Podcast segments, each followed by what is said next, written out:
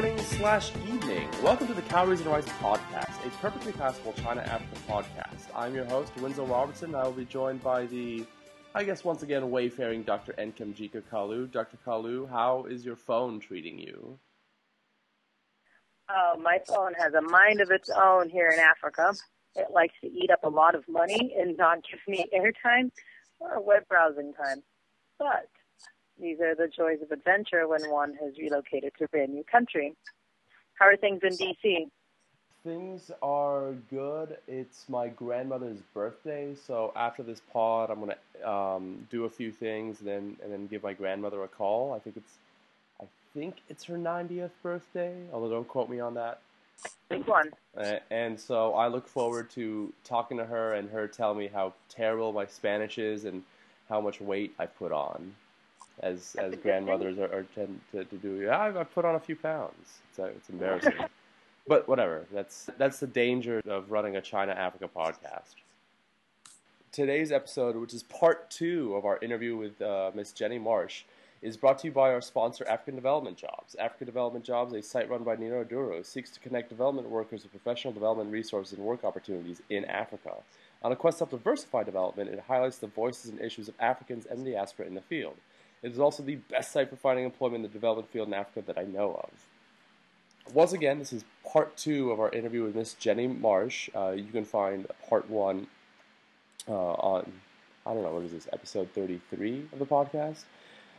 And we are talking about her incredible article, Afro Chinese Marriages Boom in Guangzhou, but will it be till death do us part, which is published on the June 1st edition of the South China Morning Post's Post magazine with a grant from the WITS China Africa Reporting Project. And we are going to get right to the, the questions. Uh, and if you want a f- more fuller introduction, once again, you can go to part one of the podcast. Jenny, could you tell us what struck you the most about the relationships that you encountered? Sure. Um, I think what really struck me most was how functional these relationships were. So, um, there were I think people were marrying for love most of the time, but the relationships were really tied up with business. Um, so for and most of the time the couples met through business as well. So I think that's probably a big factor in it. Um, could, you give a few examples of, of, of, what you're talking about here? Yeah, sure. So, um, so Africans in Guangzhou are mainly traders, and what they're doing is buying lots of goods in bulk and they're shipping them back to their country and they're normally buying those goods from Chinese wholesalers. So it's often the African trader that meets the Chinese wholesaler, and that's kind of where this romance kind of begins to blossom. So once they get married, what tends to happen is the African man can't legally open a shop in China. Some of them just do it illegally, and that's kind of one way of getting around it. But to be legitimate, the Chinese wife opens the shop. And so then he has this much better business chain of factory to source in Africa because the wife runs runs the shop and then she often speaks to the factory because she can communicate and she has contacts. So they become business partners as well as romantic partners. And I saw that time and time again. There was practically no one, no couple that weren't involved apart from the couples that I interviewed in the church community and even they they were involved in the church together. So they're kind of these are very equal relationships and for a Chinese woman, that's really interesting because I met one one woman, Michelle, who told me she likes being married to an African man because she can be a strong businesswoman, and she felt that if she was married to a Chinese man, that wouldn't be the case. Like her prospects would be very different. I I have always heard never mix business with family, so so I this uh, um, I I am so happy that these that these relationships are so successful. I don't know. Although I will say, in, in the Chinese context, especially for like, let's say a Chinese, a Fujianese couple moving to an African country to open up a little shop, the the the romantic and, and business uh, relationship can be quite intertwined in, in China, and and maybe that might be an existing sort of um, cultural motif that that these African relationships sort of slide into. But that's just a, a theory that's still a really interesting point. at, so at the at the South China Morning Post, uh, are there are there relationships between journalists and then writing you know bylines together after they're married? no, no, we're very professional at South China Morning Post. Perfect, and I can I can I can edit that part out if if, if you don't want me joking about that, which is totally fine. Oh no, it's fine. Don't worry. Wonderful. I'm very excited about this part because the implication of your article is immense. So actually, I know Oscar says we have two questions. Well, I have three. I think I'll probably start with a light lobby, uh, a lighter question. How did you feel? Because um, a lot of the responses and comments in your article has been um, quite strongly worded. What's your take on um, on the comment section to your article? It's quite it's a bit disappointing, but maybe not that surprising, because there is this whole problem of uh, racial prejudice in China, and I found that a little bit anecdotally uh, in Guangzhou. Like there was one guy that told me that when he goes to get his car washed, um, he can hear all the Chinese uh, workers moaning about cleaning his car because they think Africans smell. But he speaks Mandarin, so he knows what they're saying. So, you know, there is racism out there, and it's disappointing.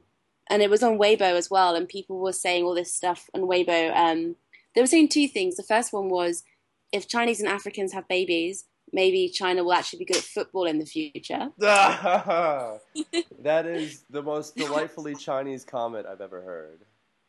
Yeah, but then the rest of the comments uh, were extremely racist, and I found it amazing that people were happy to say that kind of thing on a social network with their picture next to it and their name next to it. Yes, I mean China still has problems with that, but on the flip side of it, these relationships that they exist does show that that's progressing and there's change. So, I I do want to interject and say that you know as as an American who, who's seen a lot of terrible internet comments on our own media platforms. Eh, comments on the internet, eh, can't you can't get too down on them.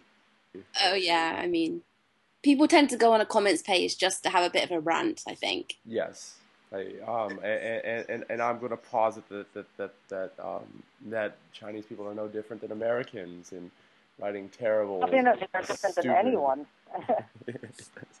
exactly. But sorry, sorry to interrupt. I make reference to the to the ESPN comments regarding the Nigeria USA game last night on the um, GameCast. The comments were atrocious.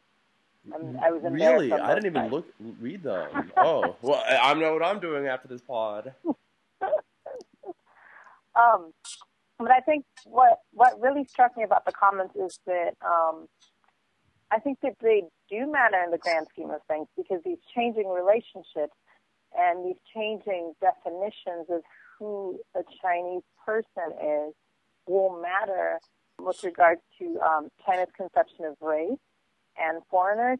And can you talk about um, what you think, how these, I guess, what will these relationships mean for China's conception of race and foreigners, and how you perceive the impact of a growing population of Afro-Chinese individuals with Chinese citizenship and a Chinese identity as opposed to um, the African identity or the African citizenship um, of their fathers. Especially, I think one of the stories you, you had mentioned in the article was of the African gentleman whose mother-in-law was poisoning his half African, half Chinese children against Africa.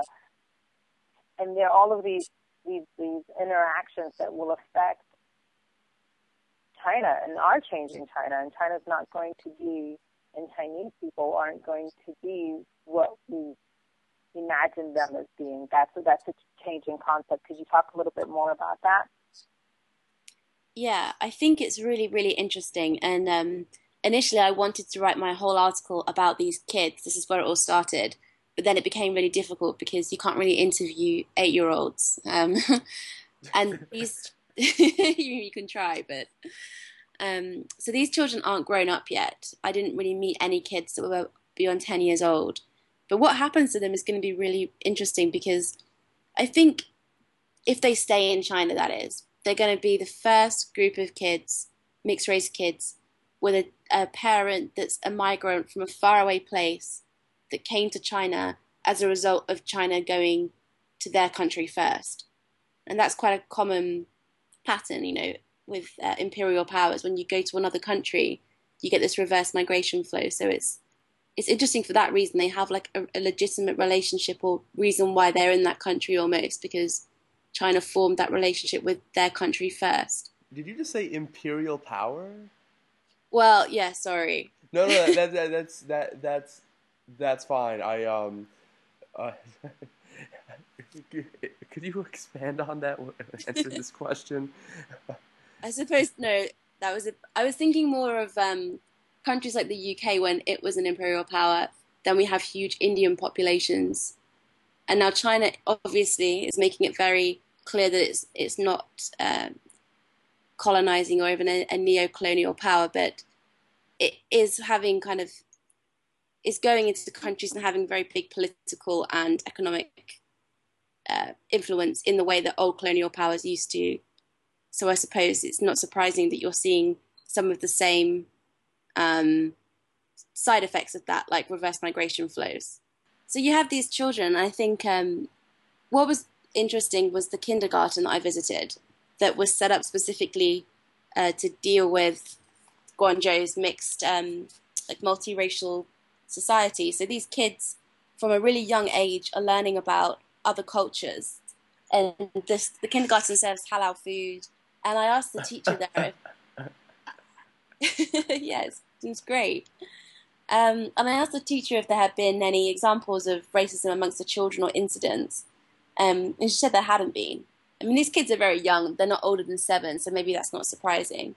But also, I think if you grow up with um, different racial identities around you, maybe it helps you not to be uh, prejudiced. So that's good. And a lot of the African community are very excited about these children because they think they're going to have a very powerful, unique position.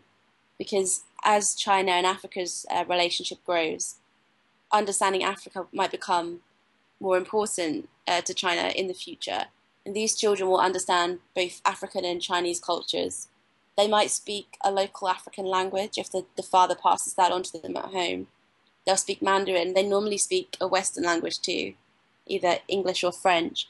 So they're going to have quite a unique position in Chinese society. And that could end up really doing them a lot of favors when they go out into the world and try and find a job and that type of thing. So I, I hope China treats them well and they don't experience racism. But it's kind of a little bit too early yet to see how they're gonna that's gonna play out. Expand on, on Dr. Kalu's question of like the idea of citizenship in China or what it means to be Chinese and and whether these children will help shift the definition of being Chinese is generally being Han Chinese yeah, it's it is really interesting because they do have um, Chinese passports and citizenship and hukou and that kind of stuff. So it's, it's changing that idea of who can have a Chinese passport because as a foreigner you can't really you can't achieve that you can't become Chinese. But because these children have a Chinese mother, as long as they're registered under her name, then uh, they can do that. But what I found uh, quite interesting is that if you're in a family where there are three children or two children, it might be that the first child has a Chinese passport and the hukou and all the rest of it. But if the family can't afford to pay, I think it was uh, 30,000 RMB to waive the one child fee, one child policy tax, if you like, then you can have two younger children in the same family with the same parents, but they don't have any rights in China. And, uh, you know, when they turn 18, they'll have to start applying for temporary visas like their fathers do, even though they are born in China and they are Chinese. Ooh. Ooh. it's it's going to be some family drama, I'm sure. Yeah, I mean, I don't know what will happen. I think that's crazy. I mean, that's the kind of situation where you could end up having protests and that could really lead to social unrest because it's such an unjust system. China does not deal well with protests and social unrest. oh God. Um, well, but no, that's a that's a that's a really good point. In in your time in China, have you personally seen a shift in attitudes and, and, and maybe more cosmopolitan cities of what it means to be Chinese. So not not about foreigners, not how foreigners are treated, but you know, China does make an attempt to incorporate all their ethnic minorities in the Greater China project, um, but will will distinctly foreign-looking people be allowed to be conceived of as Chinese? Have you seen those shifts happen? Honestly, no, I haven't. But that doesn't mean that it hasn't happened because I haven't researched uh, Chinese identity. But there was the incident with the American Idol contestant Lu Jing. Yeah, yeah, yeah, Lu, Lu Jing. Uh, it, yeah, it, what was it? The, the the angel competition or something like that. Yeah, it was like uh, China's version of American Idol in 2009, and the, she was an Afro-Chinese singer. And the main thing that bloggers wanted to know was, you know, how can a mixed race contestant become a Chinese idol? Ah, deep question. with that, with that, I think we're we're we're gonna go on to recommendation list. Dr. Kalu, do you have any other questions to ask? No, I think I think that um, we've done a good job of really bringing forth the questions that the Chinese government are going to have to deal with with their policy making in the next 18 to 20 years. well, actually, no, it might be sooner, 10 to 12 years. With their, you know, if the kids are eight and 10 years old right now, good heavens, I don't envy the Chinese government. it's a tough country to run. So yeah, Jenny, do you, do you have any other recommendations for our listeners? I do. Um, there's a really good film called My Father's House, which was oh, made by. Oh, My Father's House. Yeah, sorry about that. Continue. You've seen it. Yes. Yeah.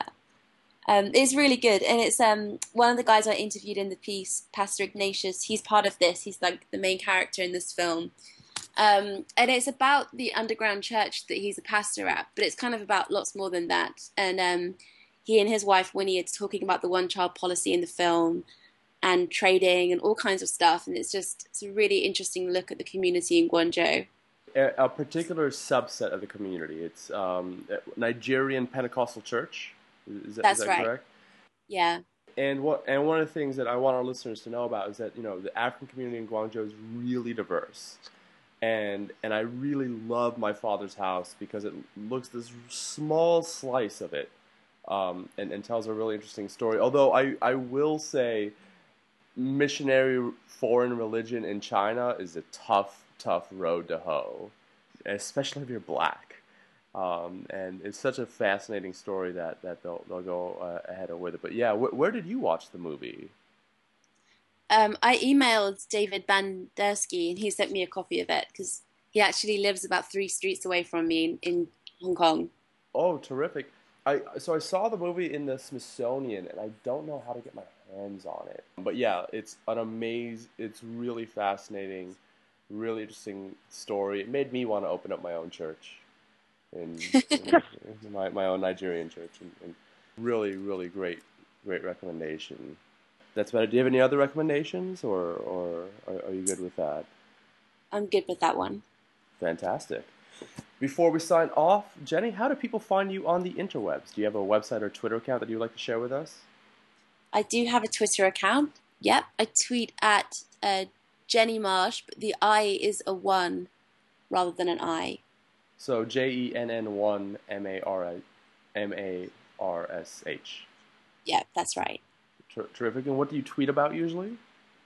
I normally tweet about China news um, and tech stuff. China and tech, I would say. Ooh, yeah, ter- terrific. I don't know if I've been keeping up on your tech stuff. Although, yes, you you do have a lot of good uh, China news uh, tweets. So yes, fo- all ten of our listeners follow her, please, on Twitter. uh, uh, okay, uh, Dr. Kalu, what about yourself? I am on the Twitter web, and my handle is at nkamekalu. And sometimes I blog at cowriesandrice.blogspot.com. cowriesandrice.blogspot.com. You don't want to give us your, your WordPress? well, I never remember that one. Uh, there, she does, yeah, you do have a WordPress. It's like nkan ikalu something something. Are, Something, are you gonna are you gonna meditate on the Nigerian national team for the World Cup? Maybe blog a little about that. Most likely. I'm, I'm going to wait till two days before the World Cup, and then I'll issue an apology on all of my social media platforms because then the next month of my life is going to be strictly, well, not strictly, but mostly sports related. Actually, side story, you'll love this. I got um, conscripted is a little bit of a harsh term to use, but I was added onto a wedding party um, for a wedding that will be taking place in two weeks. And my biggest concern was that the wedding preparations required a week long sequester between the bridal shower and the actual wedding ceremony. And I was freaking out because it was during the World Cup. Normally, I wouldn't have a problem with it. I'd think it a fascinating adventure. I was like, oh, I hope they have cable. And I'm just going to have to apologize to everybody because when the matches are on, that's where my attention will be. Even when, um, hold on, let me think this through. Even when Russia is playing, who else is in that group? Whoever else is in that group. Their group is not very exciting. I shouldn't say that. But even when the games aren't supposed to be too great, I'm sorry, but football is just a wonderful love of ours, mine. So that's what I'll be doing, and hopefully also, you know, wedding stuff. We'll see. Briefly, want to state I, I, I came back from Russia about uh, a week ago, two weeks ago. Lovely country, lovely football. Don't want anybody from Russia angry at the podcast. Oh no no no no no! I'm not. I, we we don't mean that Russia's football is. I'm just saying a lot of the other groups have stronger rivalries within the groups. So um, the particular group that they're in, I still expect them to give us wonderful football. They just aren't storied rivalries in their particular group. But it'll still be great games. I mean, they did a lot of work to get to the World Cup, so we expect them to put out and make it worth our while.